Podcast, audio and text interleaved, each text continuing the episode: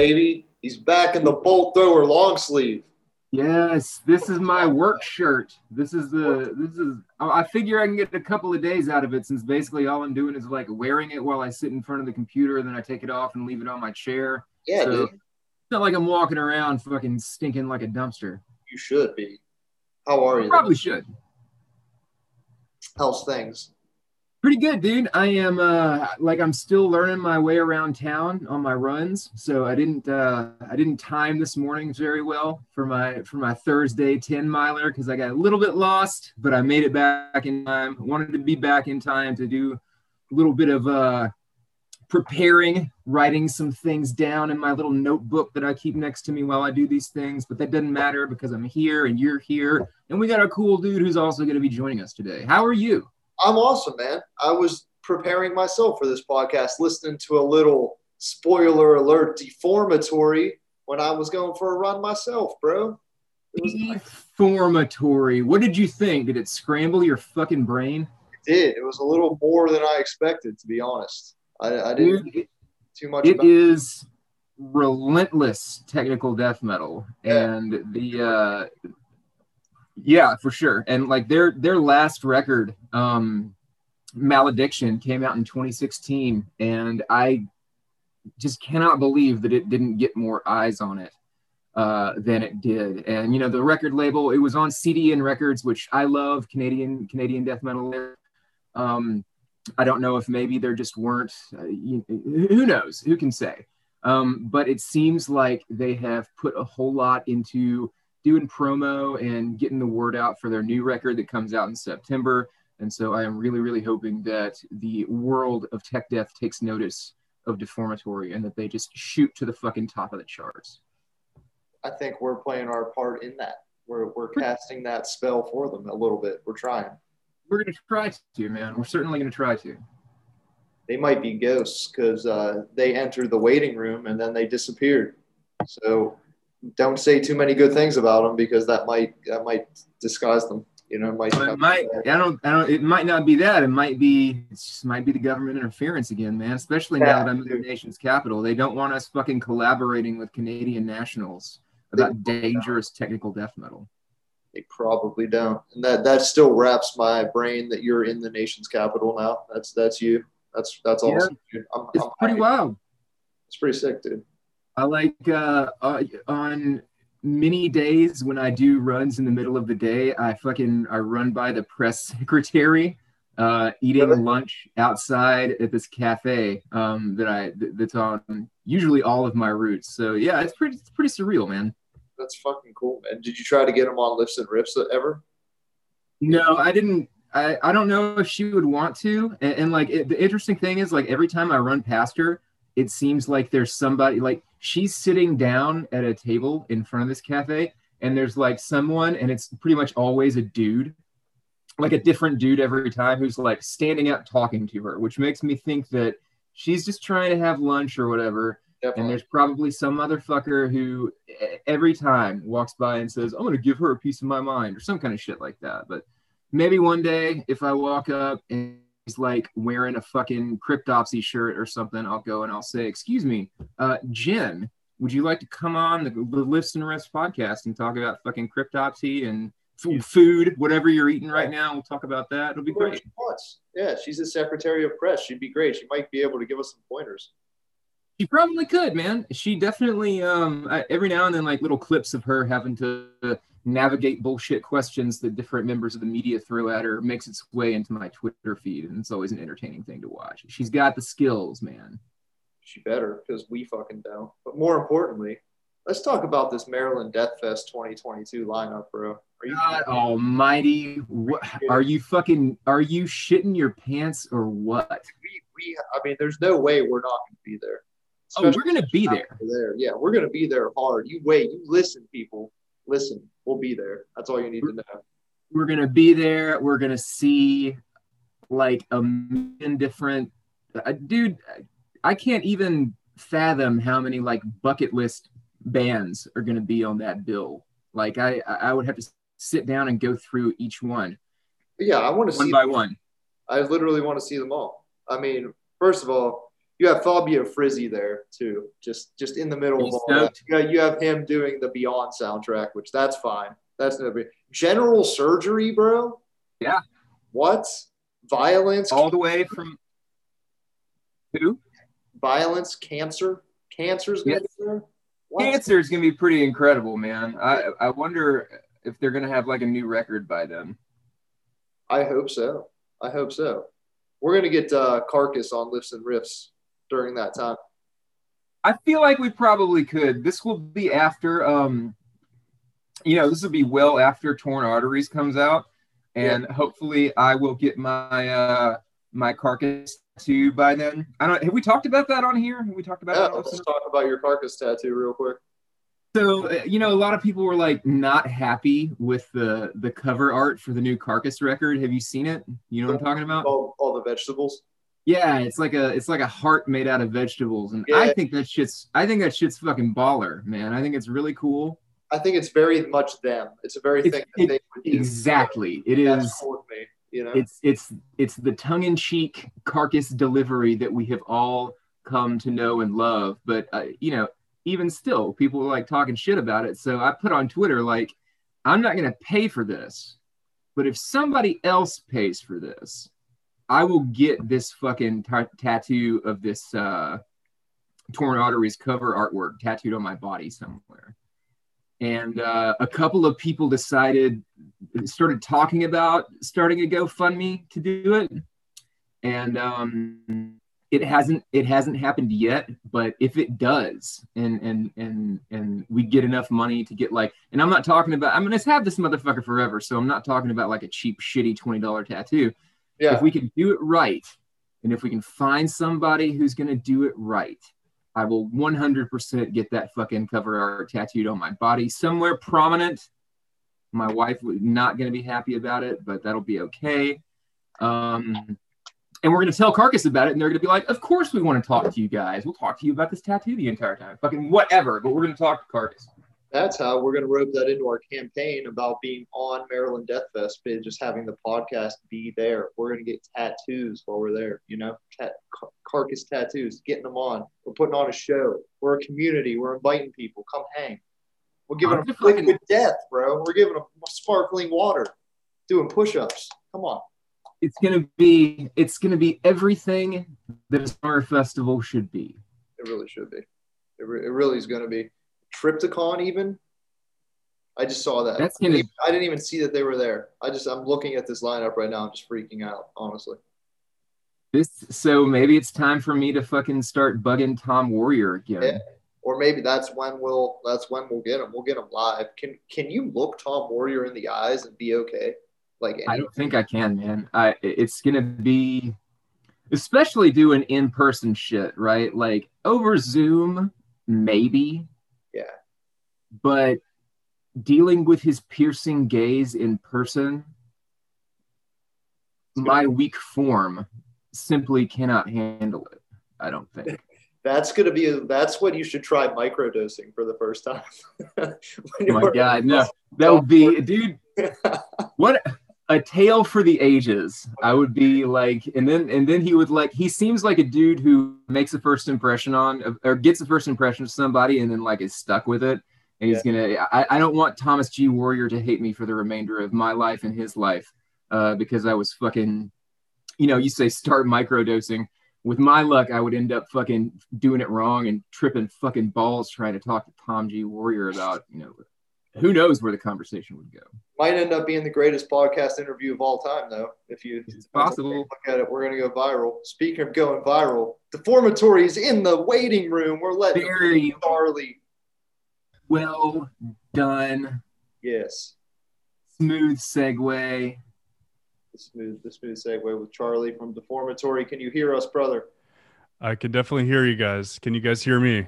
We can. We can hear you, Charlie. What's going on, dude? Not much, man. It's going okay. I, I should I turn on the he video? Hey, yeah, now great. we got him. man. Hey, nice to meet you guys. Video is not required, but we do like to see smiling faces looking back at us. I feel like the energy is better that way. well, Um, listen, you'll get plenty of goofy smiles from me. That's uh, well, that's how good. goes. This is that, that it's a goofy smile type podcast, man. Thank you so much. Char- So we got Charlie LeDuc with us of Deformatory today. I'm Schuler. I'm the guy who's been bugging the shit out of you online. Uh, joining me today is my buddy Zach from Death Comes Lifting.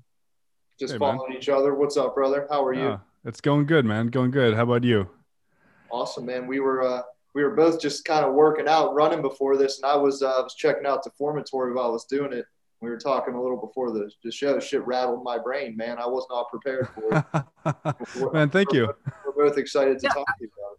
Oh, that's One awesome, the, man. Uh, one of the things that we like to do, you know, there's the, the it's it's a it's a podcast that has a number of different converging interests, and uh, wellness and health and fitness are definitely of that, and death metal is part of that, and horror is part of that. But one of our little rituals that we've kind of fallen into with this is um, going back and and listening to you know the music of whoever it is we're going to be talking to during a run or during a workout or whatever as we prepare for the podcast that day or the next day whatever and we were both doing a little uh, cardio action to deformatory today and i you know i've heard the new record but i i ended up going back to malediction today oh, cool. Yeah. just because that that's where I came on board with the band, and it's such a batshit crazy record.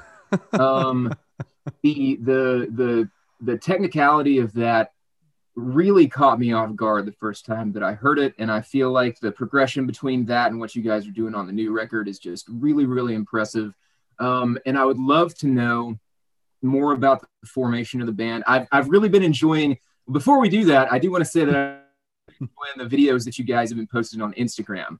Um, and I hope everybody listening will go and check out Deformatory on social media and get a little bit more information about their process and their history and and sort of what makes them tick. But if you have not seen that, we're gonna get Charlie and maybe do a little bit of retreading with us today on the show and tell us a little bit about the band, a little bit about the history. Uh, give us the rundown, man.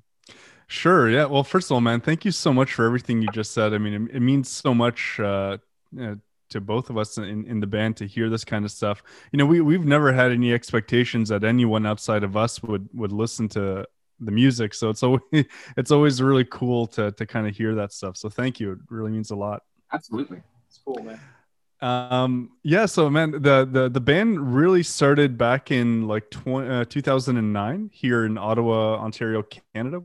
Um, the band started under a different band name called Tual Masak, which is like this super weird name that uh, our previous vocalist kind of came up with. It basically is, uh, uh it's from like this novel that he was reading and it describes it's like a language that describes a sword called the blood drinker's sword anyways that's that's that's what the name of the fucking I'm band fuck- was dude, I'm here for it. The, yes. Uh, how much more metal do you want? Well you know that that was the thing right? And like it, when i first joined i did not know what the the name of the band was. They kind of hit me with that after i i sent my like my guitar submission video to them. But uh you know uh, to me personally the name I, I was able to look really look past it quickly because the music itself in the beginning w- was really interesting to me. It's unlike anything i had heard. Um and uh, the band was originally formed by our previous guitar player Jeff and Neil, who's our drummer, uh, and he's been with us aside from like about a one and a half year break.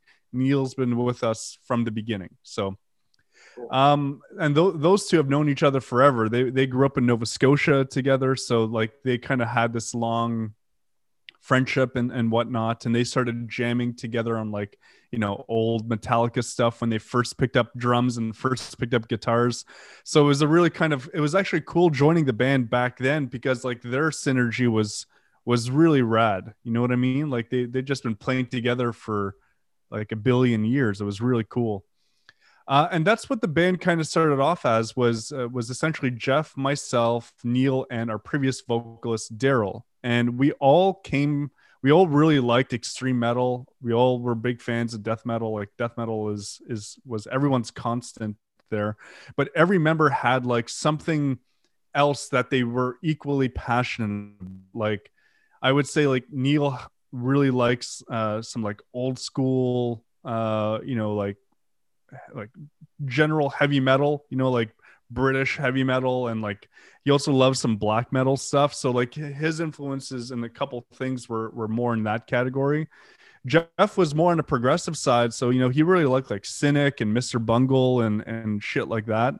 Crazy shit. Yeah. Oh yeah, just nuts. Just like and, and you know when when you talk to him or when you see him, like that's like he's the embodiment of that music. Like he's just like oh, all, over He's the fucking got- place, you know. He's got he's got Mr. Bungle energy in person. That's a fucking that's a terrifying individual. Oh yeah, yeah. I mean, harmless as can be, but like he's like this this massive like 350 pound guy who's like the biggest teddy bear, but has so many ideas uh, coming out all at once that you don't know what's coming out. You know what I mean? So yeah, yeah. a cool person to stick with uh, when when you're in the right headspace for it. But um, but yeah, he was into that kind of stuff, uh, and his personality followed. And uh, Daryl was like into like uh, like new metal and like a lot of like clean vocal kind of stuff, and he fancied himself a bit of a of a singer, you know. So like that was that was like his extra thing that he brought into the mix, and and like I was pretty.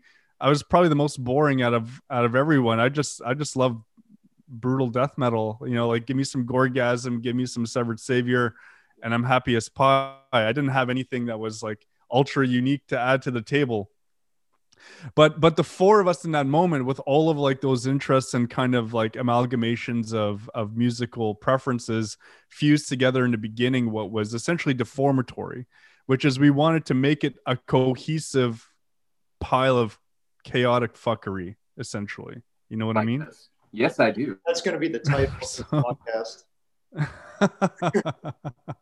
so yeah so in the beginning especially from 2009 into 2011 like it was just literally all of us just like hey what about this idea hey what about that idea and trying to make and mash songs together um the the good thing is that jeff did have like maybe four or five tracks pre-written that he had like done over the years and that became like the foundation that we based everything off of in the very very beginning uh, but I would say maybe after like two or three shows that we played here locally under that that band name, uh, we I got personally fed up of being asked by people and in, you know, by fans or, or you know by by friends just being like, okay, listen, Charlie, wh- what the fuck is this band name? Like, what what are you guys even like? What does it mean? How do you pronounce it? And I I personally couldn't pronounce it properly. Like I'm French Canadian. English is my second language, so like it's already a bit of a challenge to articulate everything properly. But it was in that moment where we were like, okay, listen, this this, band name's got to change. And then we lit- literally spent four months after that uh, fighting and having like flip charts and PowerPoint presentations and pizza nights and all sorts of random shit. and and you know, and the best that we were able to come up with was deformatory. You know, out of all out of all the things, you know, we came up with something like that. So uh, but yeah, we decided to to kind of land on deformatory for a couple of reasons. We liked that it was kind of made up. We Yeah. liked that it was available. We liked that right out of the gate, even if you didn't know anything, you kind of already got an idea where you're going with it. Um, so so yeah, and that's kind of what what shaped us in the very beginning. And then from 2011 onwards until our first album in 2013, we uh, we recorded a few small things. We recorded uh, an EP called A Prelude of, I think it was. It was like a two track EP. Um, we actually recorded it with um, Bart from Quo Vadis. Um, like oh, the, cool. the yeah, so we went to his studio near Montreal and we we recorded that EP with him, and that was a pretty cool experience. Um, and then we recorded a single in the same year in 2011 called "Believe the Lie," Mhm. and and those were the only recordings that had uh, Jake Hansen, who was our, a drummer that came in when when Neil left the band for that very brief period of time. And those were also the only recordings where Daryl, our vocalist with the the the leaning towards singing, Yeah. you know, cleanly, uh, uh, made his like mark on, on the deformatory like discography. Mhm. And then f- after that, uh, after 2011, uh, we we kind of switched gears. We got Neil back into the fold. We let uh, Daryl go just as we were recording our first album, and uh, and we had a void. Um, we didn't have a vocalist. We had just started. We had most of the album already recorded, and uh, and literally I just jumped on board to do vocals because fuck we needed it. We needed it done. And and it was only ever meant to be a temporary thing. It was like okay well, let's just record the vocals let's get it out and we'll find a new vocalist for the next album. And and now we're like on album three and i'm still stuck uh you know doing vocals. So well and that so that that that first record in the wake of pestilence um it's it often seems it always interests me when i hear and this is a more common story than I think I, I, I would know because I'm, I'm not, you know, I've been in bands, but I don't, I don't consider myself to be a musician. It's surprising to me, especially in death metal, how often the person who does the vocals ended up having to just like go, fuck it, I'll do it. Like instead of, yeah. instead of like recruiting an actual vocalist, you've got the guitar or the drummer or somebody else in the band who, who is focused on these other things who ends up having to say, uh, we can't find a person who can do this, or we are not, you know, we're not meshing with the person that we've got or whatever. And then somebody in the band steps up and does it. And lo and behold it sounds like it was meant to be that way the entire time. Um did you feel that way with the first record? Because it, like you you say you know we'll just do it as a temporary thing and then we'll get somebody later and here you are three albums later. Um yeah. do you it, did it did it did it end up being by design after that when you realized like man this really fucking clicks um you, you know, I don't I don't think it's actually fully clicked yet. To be honest, it, it's still uh, even when I'm doing vocals now, it is the thing that uh, I'm probably the most in. I don't want to say insecure, but like the most unsure about. You know, I'm. It's the one thing I'm always second guessing, and I'm always like, "Hey, Neil, are you sure this is okay?" Kind of thing. I never ask if it's okay with my guitar parts. Like I don't, you know, like I, I'm always okay with that.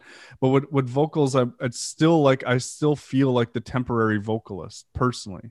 Uh, I, I don't think that's ever really gone away. Um, the, the one thing is that we definitely knew after we heard, because we have demos, right, of In the Wake of Pestilence with Daryl on vocals and with his, what he was going to originally do. And, and we've, you know, we've compared those demos to what we have now. And, and all of us in the band uh, we're all super happy with the direction of it just being, you know, a guttural assault. Um, yeah.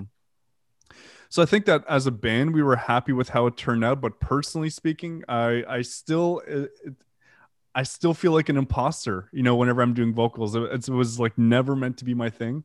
But uh, but fuck, it's just it's just the way it's folding out right now. It's just so weird.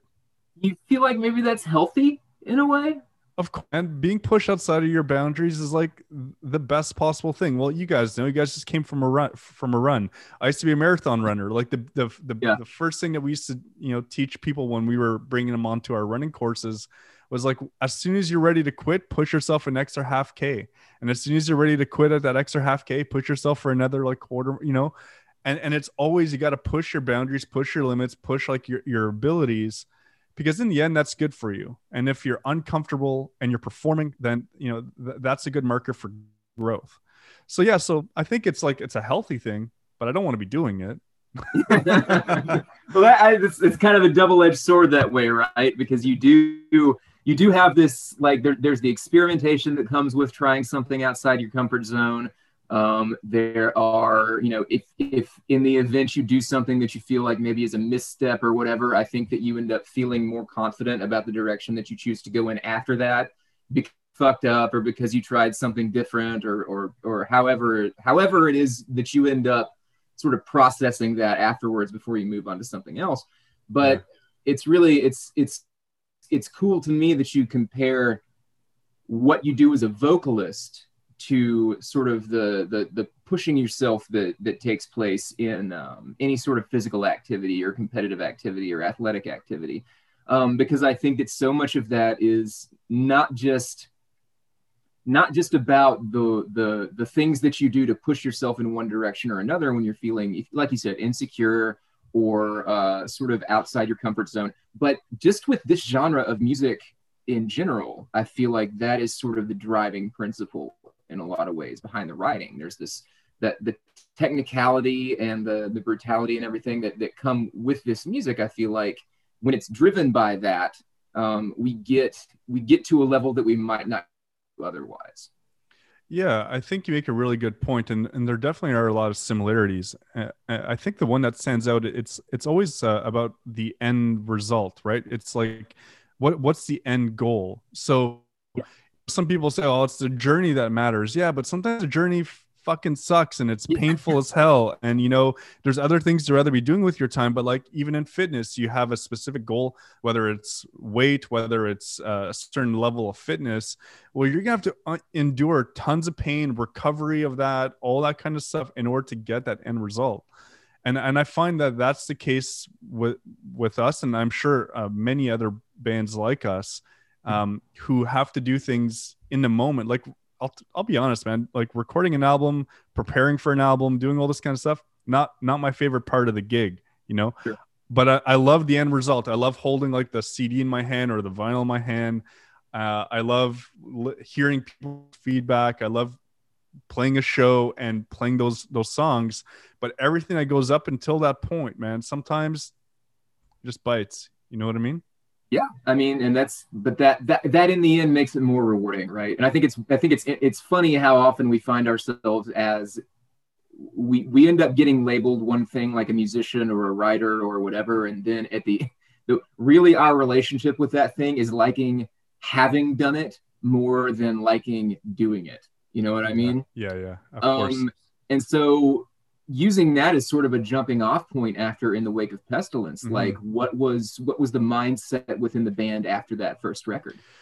Yeah so in the wake of pestilence for us was was uh, uh blew our minds um in the sense of the reception that we had. Because again we never had any expectations like we're not delusional. We know we're we're an underground you know death metal band we're only gonna so far and get so high. Like we're cool and we're totally cool with that. Like that's part of that that's what we tell people. If you're signing up this is what you're signing up for. Like you're achieving mediocrity. Like this is it you know? But but no but we were really we were really happy with how the album got received. And it for us it was a big deal. Like we were shipping our people were buying our albums over the like in 2013 all over the world right? Like we were going to the post office and sending things to Japan and Latvia and Peru and all different parts of the United States. And for like a small underground band from Canada, that was like a huge deal, man. We were we could not stop smiling. It was a massive thing for us. We were so stoked. It was like super cool. And um and so going into malediction, we we really wanted to like replicate that. That became like the new high. You know, just kind of like you hit your first half K you know your your your first half marathon, I should say, and you're yeah. like, fuck, I could do this now. I could do a half marathon. Why, why not go for a full marathon? I could do a half, right? Like very similar. So we, we hit that mark. We we we found out that not everyone thought we were we were shit, and we really enjoyed, you know, the, the process. And so we, we went into it wanting to kind of uh, push ourselves uh, musically a little bit more, and and just kind of really lock in the the only problem is that there were some members in the band in that moment, specifically our our, our first guitar player Jeff, who was starting to kind of pull himself away. You know, the whatever the the novelty wore off. He had some ideas that he wanted to inject. Uh, and everyone was more like, no, we kind of want to keep going in this direction. And uh, and unfortunately, when you have someone as creative and as passionate like that in the band who has very strong like ideas. And not everyone is like unanimously on board. It really makes it i know i would find it difficult to stick around you know? So i so although it sucked in the moment like he he chose to say you know what? I'm out. But in that process we had already written half of malediction. So half of malediction was written in strife right? Because you know he was like pouting or like you know he was going through his own stuff and when we didn't want to be there. So we were like dealing with that internal drama uh within the band which was like very low key nonsense. But uh but once he he pretty much kind of left the band it opened uh, everything up for us to kind of we wrote the rest of the songs really quickly. We had brought Dan Rogers on board to fill uh, to replace Jeff on guitar, and, and Dan and I had worked together on developing a, a different tech death project, something that was even more nuts than Deformatory. So I already knew that Dan would be super on board to joining what we were doing. and he was also the guy that recorded our first album in the wake of pestilence so Sweet. so he was a recording engineer uh he had tons of like and he's just like the best guitar player that i've ever encountered in my life as far as i'm concerned so he was like a ringer for sure far better than than anything i could do um and it was it was just really awesome so when he jumped on board to kind of add his flair which came in the form of like solos and leads and take over the recording process we really felt that at that point malediction despite how it got there despite the journey the end result was wa- was a pretty cool end package Agreed. Um, do you feel like maybe the the do you feel like the tension from the early parts of that recording process, maybe, or the writing process, maybe were a catalyst for how how good things got after you know you found somebody who gelled with the direction the band was going in? Um, yes, but not not malediction. It, that really kind of happened once malediction was over. I I found I Oh, okay. I found that once like that chapter was done and we were now writing things fresh, you know, like um and and we had done a bunch of shows after malediction like we would really drive together as a full band at that point like um so it wasn't just like a bunch of people just meeting up like we were actually doing a bunch of shows together. And i found that that's really where the chemistry kind of locked in. But yeah it definitely did help. Um but in that moment I, I still find that with malediction i'm we're all really happy with how it turned out but we always wish we could go back and just do one thing completely different. And that was um we recorded malediction to like a click track which is like the most everyone does it right? It's like Sure. standard. But but we we don't we don't write or we didn't record it in a wicked pestilence to a click track. It was all like a live off the floor kind of feel. And we love that kind of like slightly off tempo almost going off the rails kind of feel to things. But malediction it's like really kind of con- in control. You know what i mean? And i think that's the the only thing there that we wish we would have we we- could could have changed. Because when when you hear malediction played live or in a rehearsal space it's it's so much crazier. It's exactly the way it's supposed to sound like. You know what i mean um but it's in in, in that moment when we were practicing malediction for live live shows or playing uh practicing for the new material that's when the, that band in, in that moment really kind of really gelled That's and that's that's wild. Um, specifically, one of the things that jumps out at me about malediction, and that I thought from the second that I heard it, and I've talked about my friend Chris before, who's also a big fan of you guys, is just how fucking mechanical that record is, and not like.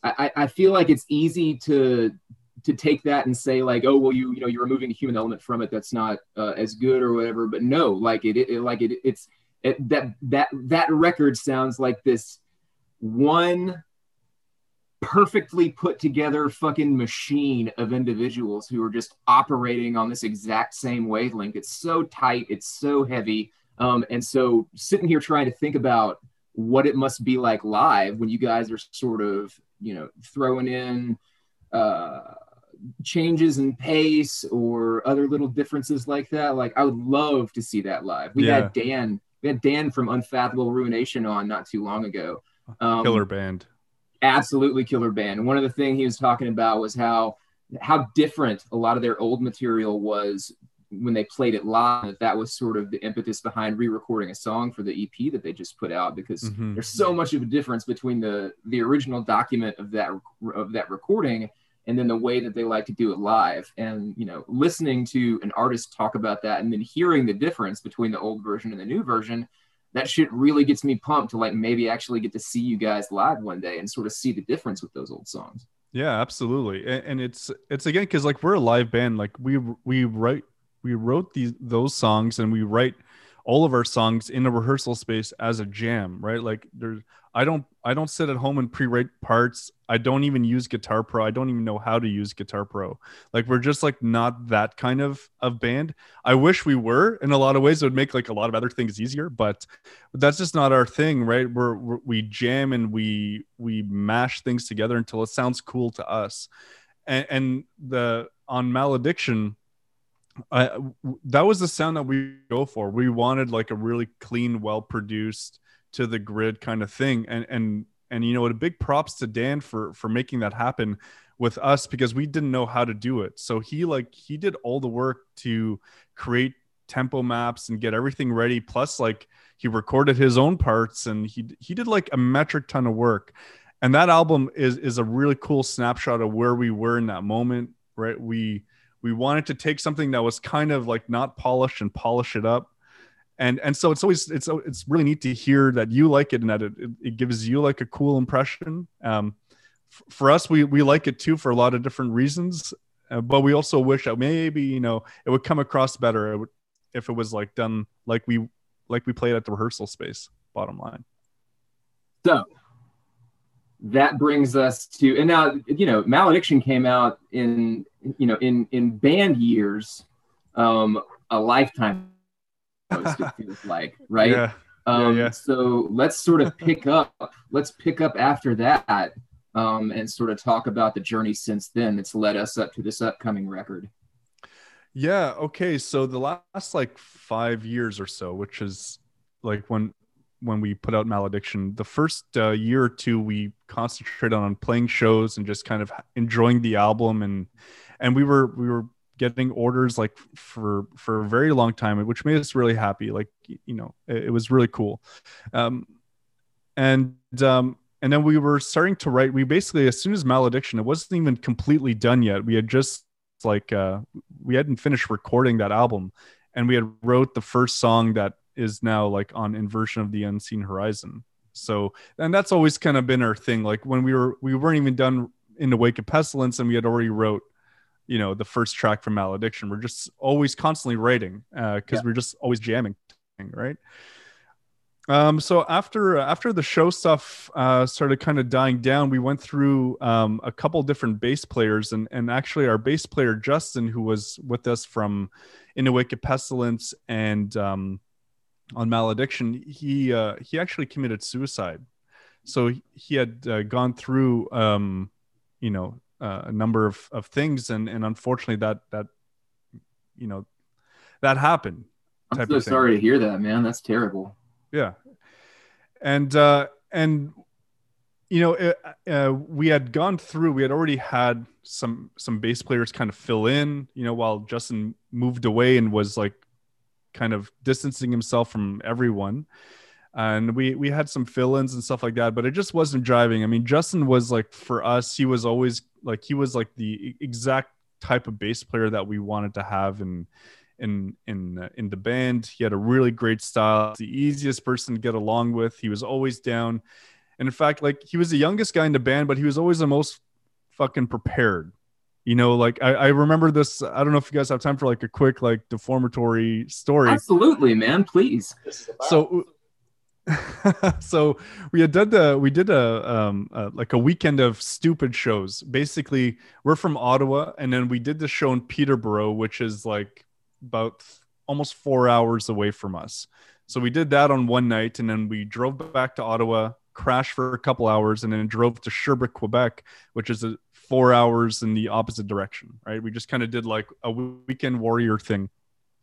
And this was uh, in, around the middle of March. And after we'd played the show in Sherbrooke, uh, we um, decided we were going to crash in a parking lot for a couple hours before we drove back because we were all just bagged. No one could drive back. Now, when we woke up somehow in that like that three, four hours that we had slept in the van, a, a massive Canadian blizzard hit us. Like the entire vehicle was covered in snow, and our our fan belt on the on the van then you know, blew. It actually was the AC compressor, so it snapped everything. So we we're gonna have to wait until things open up, right, in the morning to kind of get apart. It was just like it, it was just the weekend from from hell. It just was turning out, right? now, out of all of us, like myself, Jeff, who was still there in the band, and Neil, you know we're all older guys we have you know careers we're established we we were like looking after justin you know in our minds you know yeah. looking after the kid he was the only one that had like undergarments. He was like dressed for the weather. He had packed his own lunch. You know, he had did all these things. Like he was completely fine to be on his own. Jeff actually, it was like a, a massive ordeal for him. Like he he'd call police. He was like frantically like in a state of emergency in his mind, and you know, it was like it was this whole big big thing. But at the end of it, Justin was like level headed, super organized, like just the kind of guy that you want in a band when everything's kind of going haywire. So it was really difficult to to find like a proper replacement for him. And you know, we just decided that we weren't going to do it. Af- after we had uh, we had one bass bass player in for almost a year, helping out with shows and stuff. Um, and and uh, when he left, we were just like, you know what, this is just not a void that we need to fill, and we're just not going to do it. So um, and yeah, and then uh, so we we continued writing Inversion of the Unseen Horizon, um, mostly just Neil and myself. Dan was still in the band, but he was already kind of starting to kind of uh, uh, whittle out of things. And, you know, he he was going through like all sorts of personal things and wanted to make it like what he was interested in musically, which happens. Totally cool with it. Um, but Neil and I just kept meeting up week after week, no matter who was showing up, who was in the band at the time. And whenever Neil and I would would meet up, we'd write a track. So it took us no time at all to to write the songs for Inversion of Unseen Horizon, but we just really took our time with getting it to the recording stage because we just loved jamming on it so much. And then COVID 19 hit and we didn't know, you know, which direction to kind of go into and all this kind of stuff. So yeah, a lot of the delays that happened were just the result of us really kind of taking our time to make sure that the right people in the right moment were part of what we were going to do on this album. And also we just love the songs so much that we we're just really happy playing them week after week and refining them a bit more and and getting to know them a little bit more before letting them go. Uh, it's kind so, of a weird thing with that much time spent you know writing and playing these songs and sort of uh, using that chemistry uh, between the two of you guys to sort of get them to a different place. How much how much do you think that those songs changed between when you initially wrote them and when you ended up recording them for the oh, record? very little. Uh, I could send you some demos. Like the the how we how we did is we would jam and let's just say everything was like cool and we were like okay let's let's play that again as best as we could remember and let's record it so we have we have something to reference to next week when we come back right and so we would record in like a Zoom recorder or a cell phone, whatever we had around, very low tech. And uh, some of those demos from like Beyond the Abhorrence, the track that's been out for a bit, uh, Impaled Upon the Carrion Spire, that's coming out next week. Yes. Uh, all, all those songs were written in single sessions and literally are are unchanged. The only thing that's changed about them is in the rec- process, able to add the second guitar, so some harmonies and like extra leads and things like that but the core unchanged. That's that's fucking rad, and it's uh, it's really interesting to me that you guys are like a jam band. It seems like so many times when we talk to bands who specifically talking about like technical death metal, right? Like shit that's really difficult to play, um, shit that is not always the easiest to listen to, right? Which I find that I find stuff like that to be rewarding because you can continuously find new things about it further down the road. But yeah, it agreed. seems like a lot of the chemistry with bands like that is mostly like each guy brings in his own finished track. Yeah. Maybe the other guys sort of throw in a little bit of flavor before they record it, but at the end of the day, I write my shit, I bring it in you write your shit, you bring it in, but not you guys. I would not have expected that. That's that's really interesting and cool to hear. Yeah, yeah, and even even when had the full band before it was just Neil and I. Like Malediction was written in in very similar fashion, but we just had more people in the band.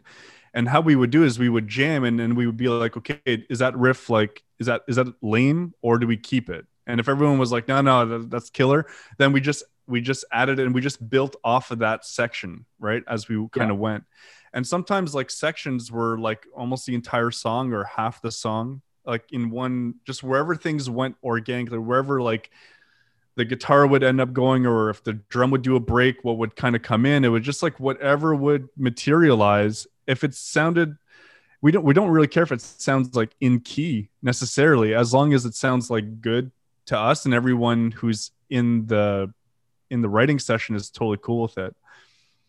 So with Neil and I, it was just it was a bit easier to do. We were just um we're, we're so locked in. I mean, him and I have been playing for over a decade. So yeah.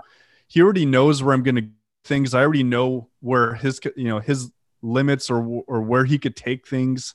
And what's great about a drummer like Neil is that he's so incredibly intelligent that he never forgets anything that he's played. Like, yeah, no matter how complex the pattern, I, it blows my mind because like i am still flubbing my parts. You know, if it wasn't, you know, he's not like that. He's just like ultra methodical, and so being able to to do write some of the music that we write is really thanks to the talent that's like behind the kit. To be honest, because he remembers it, he carries it through, he pushes it forward. It's just incredible.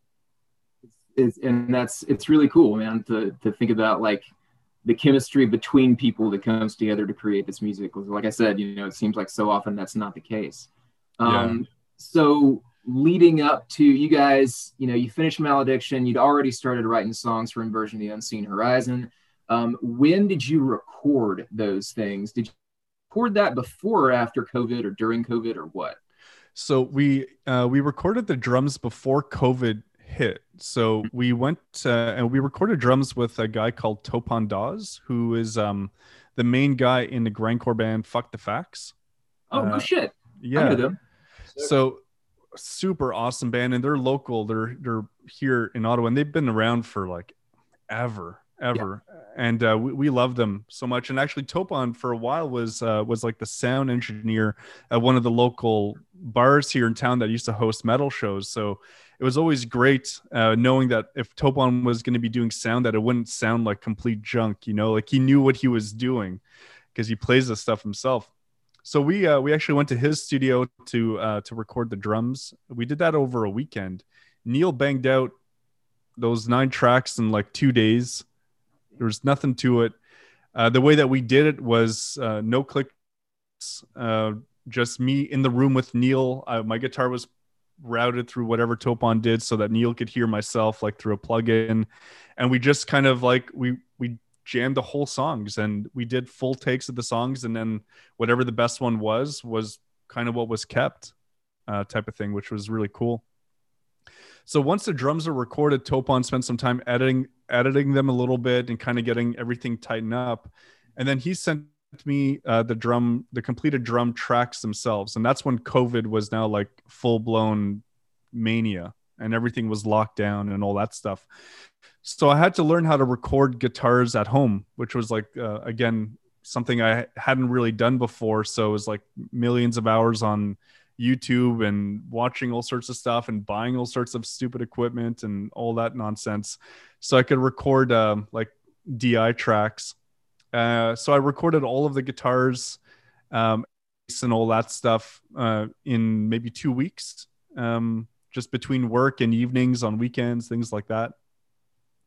As, and as you were recording these things, sort of like you said, you hadn't you hadn't done that by yourself before or done that yeah. at home before. Um, how how was like doing it at home with sort of yourself being your own coach? Like, how did that sort of affect the writing or the recording process this time? Um, okay, the first song took me the longest the the longest to do, right? Uh-huh. Because uh, it probably took me like a full day. I would say full eight hours to record the first song, uh, and that's because I was now uh, I was figuring it all out. But then I, I realized, holy shit, you know, I could record like a small part at a time, and it'd be like ultra clean and just do like what you know all these modern bands seem to be doing, which is like right. note for note, fucking the shit out of it and that kind of stuff. And I'll tell you, I, I tried to do that for the first song and I drove myself absolutely mental because like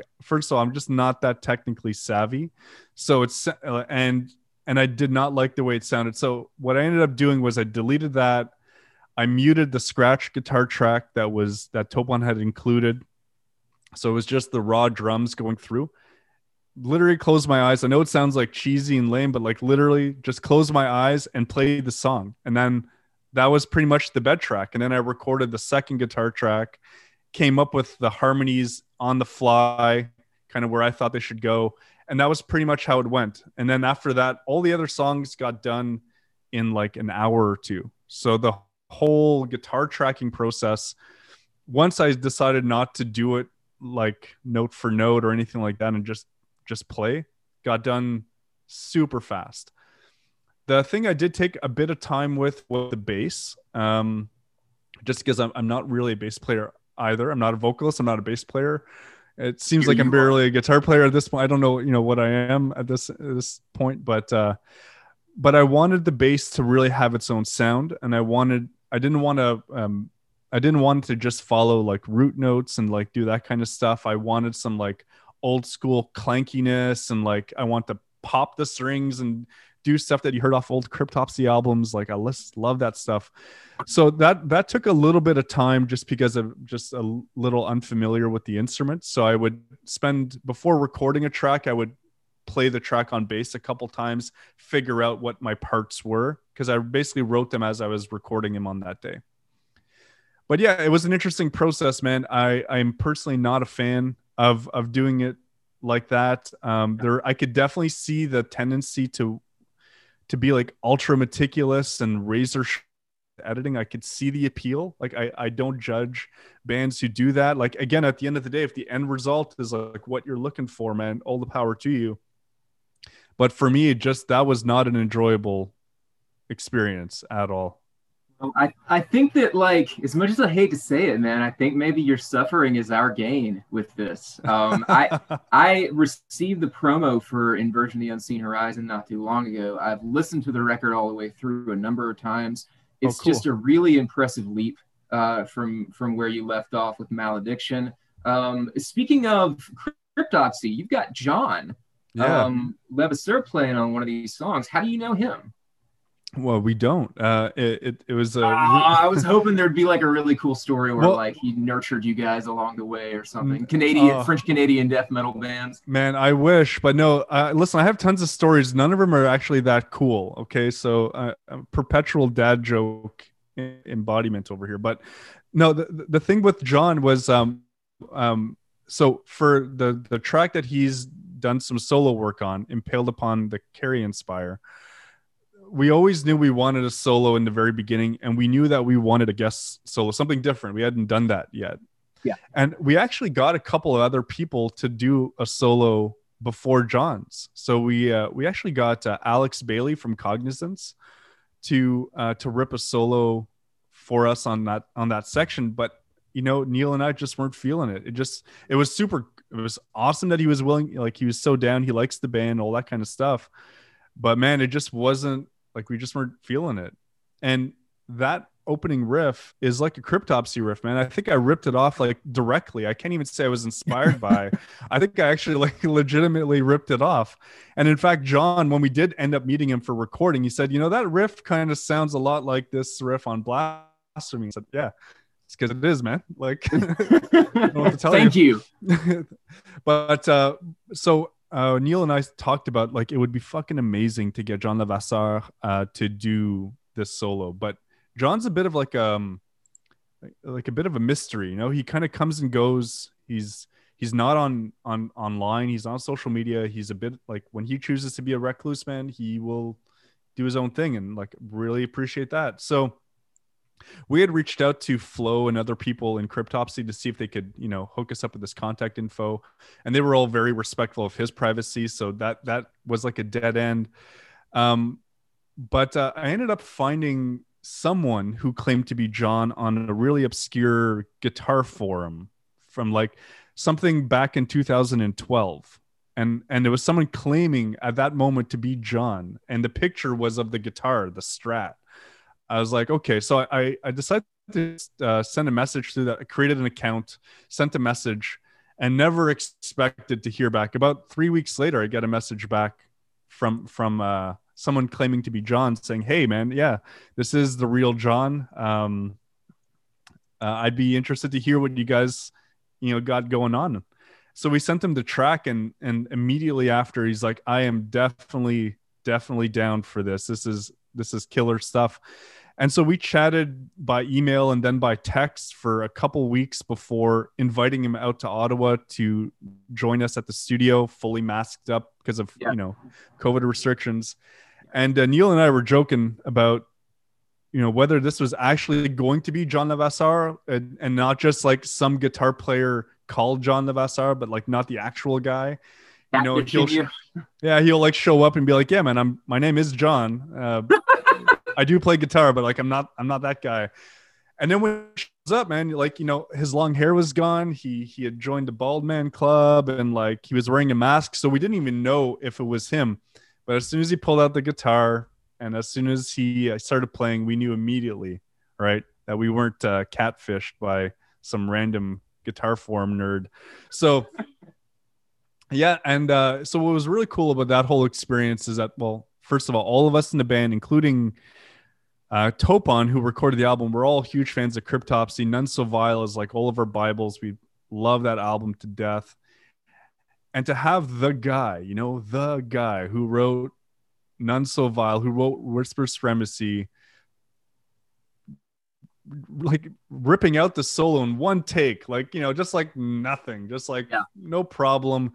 And at the same time, being the the the most humble, sweetest guy you could ever possibly meet, super passionate, talk to us like we he were he had 10 minutes recording and about three hours just shooting the shit about none so vile what it was like recording all the things like just really fed into all of our fandom. Was just the Fucking nicest nicest guy. But but the thing that stood out the most was after he'd finished ripping his solo he said hey listen can you can you put on that last riff on this song because like i love that riff so much that i learned it and and i just want to jam out on it for a bit. So he had like taken the time to like learn and figure out what we were playing on guitar and wanted to play it. And um and after the solo and everything was done maybe about a few weeks later he sent me a message just be like i know this is probably a little extra but i have this classical guitar idea that i think would go really well also for this song. And it ties in with this other lead part that he he did. So he was super involved uh, in that track just like a genuine musician just like this idea was really into what we were trying to do. So that whole experience in itself man was it still kind of floors us a little bit that that this guy who to to us is just such a legendary guitar player was just so down to earth so humble so genuine and he was just like uh, super into the music uh, it was it was a really cool experience and it really just happened by luck. Which is yeah it's it's cool to hear that you guys had to do like some internet sleuthing to run this dude down and then like wonder whether or not it was the actual real deal when he showed up. It, it does feel very much like the rest of the record um, sort of an organic chemistry that came together to create these songs those parts that he added to it feel like they were like they were part of it from the beginning which yeah you're right that is very that's that's really cool and really rare i think um, and so you guys are like, you've got a really solid, um, it's weird to say when you're talking about a fucking underground death metal band, but like the PR campaign behind getting the word out for this record um, has been very extensive, I feel like. And Okay. I'm, I'm really, really hoping uh, that you guys get a shitload of eyes and ears on this upcoming record, man, because I think it's really good. I think that you guys are definitely in a position where more people need to know about the band. Um, really cool pre-order packages that you guys have got set up. You got vinyl, you got CD, so it's it's uh, it's really exciting. Oh man, thank you so much for saying that. And um, again, just the fact that that you guys have heard the album in itself. To be honest, like n- not just trying to like gird the lily, as my old boss would like say, but you know, it, it really just means a lot to us, and like th- that in itself just blows our own expectations. Um, the PR campaign is is it's nice to hear that uh, it's coming across well. We we actually hired um, Asher Media, who's Yeah. like a Montreal-based PR guy, uh, to kind of look after all that kind of stuff. And um, we have like a social media team that we hired for the the the album promo campaign as well to like be regular with posting stuff because we're just terrible at it. We don't understand social. Like Neil and I are just like archaic motherfuckers. We don't we don't quite get social media. I don't know what a hashtag is yet. Still, you know, like so we we got some people involved. Um, uh, and I think our goal is not to to make it. It's just we want we really want more people to hear this stuff and and hear the music legitimately. We we don't, you know, we we have good careers. Like we're you know we're not doing this for anything other than we just hope that people hear it, love it, and hear John's parts and and what Topon did uh, for the recording process and and the whole package, and really just kind of like because you know deformatory it says that you know a lot of people have been asking us recently in interviews like you know how hard has it been as a duo? But you know I feel like it's really been like a duo this album because like the the artwork was done we didn't do the artwork. We didn't record the album. We didn't mix and master it. We're not even promoting it ourselves. Like we're like there, there's a whole bunch of extensions of the deformatory machine like that are all part of this album. So it actually feels like this is the biggest our band has ever been in terms of member size, if, uh, if that makes sense. No, it does. It's well, I mean, like it takes a village, right? And I think that um, I think that the people that you've got involved with it are definitely doing their jobs, what you've what you've contacted them and trusted them to do. And their jobs are made easier by the fact that they are pushing a record that's fucking awesome. And it's oh, cool. called Inversion of the Unseen Horizon. It comes out September 3rd. Uh, Charlie Leduc from Deformatory, thank you so much for talking to us today, man. We really appreciate having you. Um, we are always, it's always a very gratifying experience for us when we end up talking to musicians from bands we like, especially bands that we've been into for a few years and they turn out to be really cool, down to earth dudes. So thank you so much for that. Oh, thank you guys, and really appreciate the uh, the chat, and hope you guys have a great stellar day. Oh, Charlie, thank we're you. not done yet, my dude. We got one more for you. Got, oh, oh, right. Hey, I thought this was the end of the interview, man. I thought we were. It's we're close. We're close. Oh, okay. Well, got, listen. We've got uh, one I'm, I'm, more. I'm down. We got one more question that we've got to ask you, and this is incredibly important. This is the thing that caps off every single chat that we have on this podcast. It's it's our pride and joy. It's what really brings us closer as fans to the people whose music we admire. Zach, hit this motherfucker with the hammer. Charlie, thank you for joining us today, bro. I have to ask you a very serious question. What is your favorite Black Sabbath album? Oh man, yeah, this is the hammer, eh? Holy yes. fuck! Yep, yep. Listen, Black Sabbath has has the most special place in my heart. That's what I what I started listening to as a kid. I got my first uh, stereo system, you know, when I was ten years old. Uh, uh, we had like a boarder living in our home for a while. I don't know why, anyways. Someone renting a room, uh, and he gave me a milk crate of his old albums when I was about ten, and included in that was a pile of Black Sabbath and Ozzy Osbourne albums and some like Twisted Sister, all sorts of awesome shit. So when I started listening to music, that's I was listening to Black Sabbath vinyls. Uh, so it's really hard, man, to to choose one because I love Dio era Sabbath. I love the Ozman era Sabbath. But if I'm gonna have to choose, um, you know, there, there's there's something about um, Master Reality that hits me in a very dark way that I love.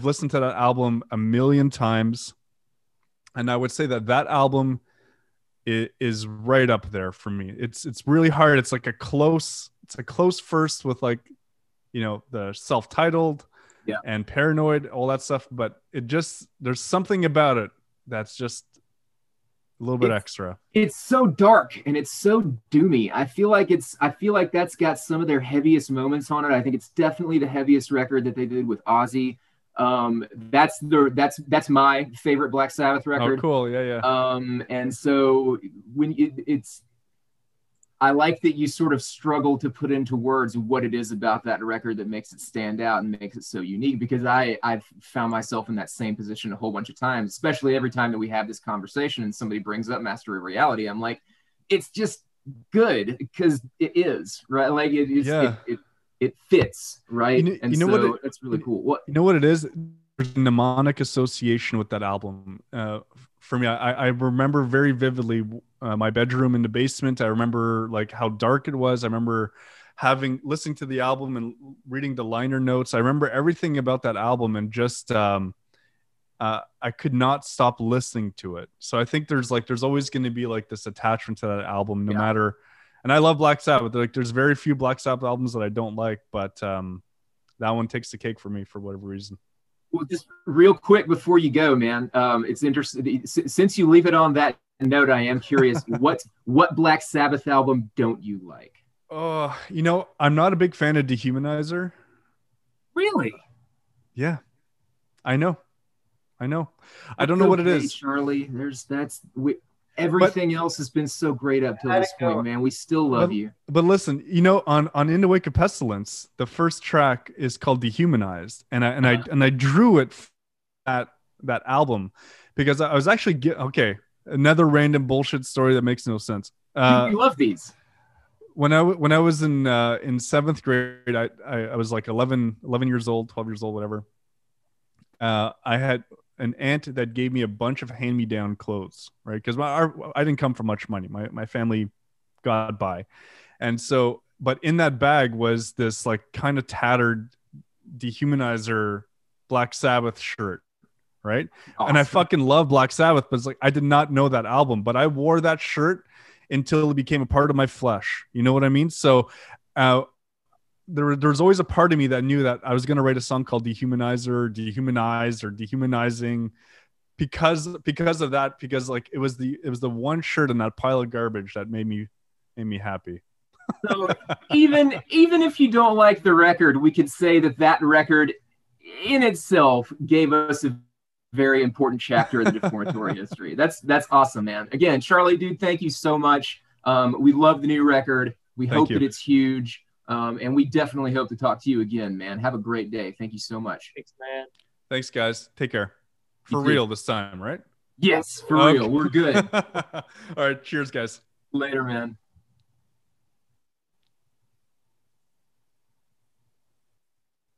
What a good dude. Did you expect anything less from a fellow Canadian death metal musician? I mean, we're like batting 100 with those guys. I should I should learn to say that in like French. Uh, I yeah. feel like I feel like I feel like we can anticipate at this point that anybody that we talk to is going to be a good dude, and so I think that if they have another uh, uh, their their native tongue, whatever that is, I think it's probably uh, uh appropriate for me to learn how to say it in that language. Absolutely, sir. That was cool. That dude was like so smart and nice and like a wealth of information. I just wanted to let him talk. You know what I mean? Yeah, man. He's definitely and so you and, and everybody listening right now go to deformatory's instagram page. I know that they're there. They might have them on facebook or something else but instagram is primarily where i see them um, they've got this whole video series of the dudes in the band talking about like inspirations talking about the recording process talking about all this really cool shit associated with the no record and uh, with deformatory. Definitely worth checking out. Do that. Absolutely Thank you, Schuler. This has been a great time as always, brother. Thank you, dude. I love you. And we are going to see each other again very soon. Yes, Tuesday. Yes, I do believe so. Sweet. Love you. Peace man. out, my man. Have a good weekend. You too, brother.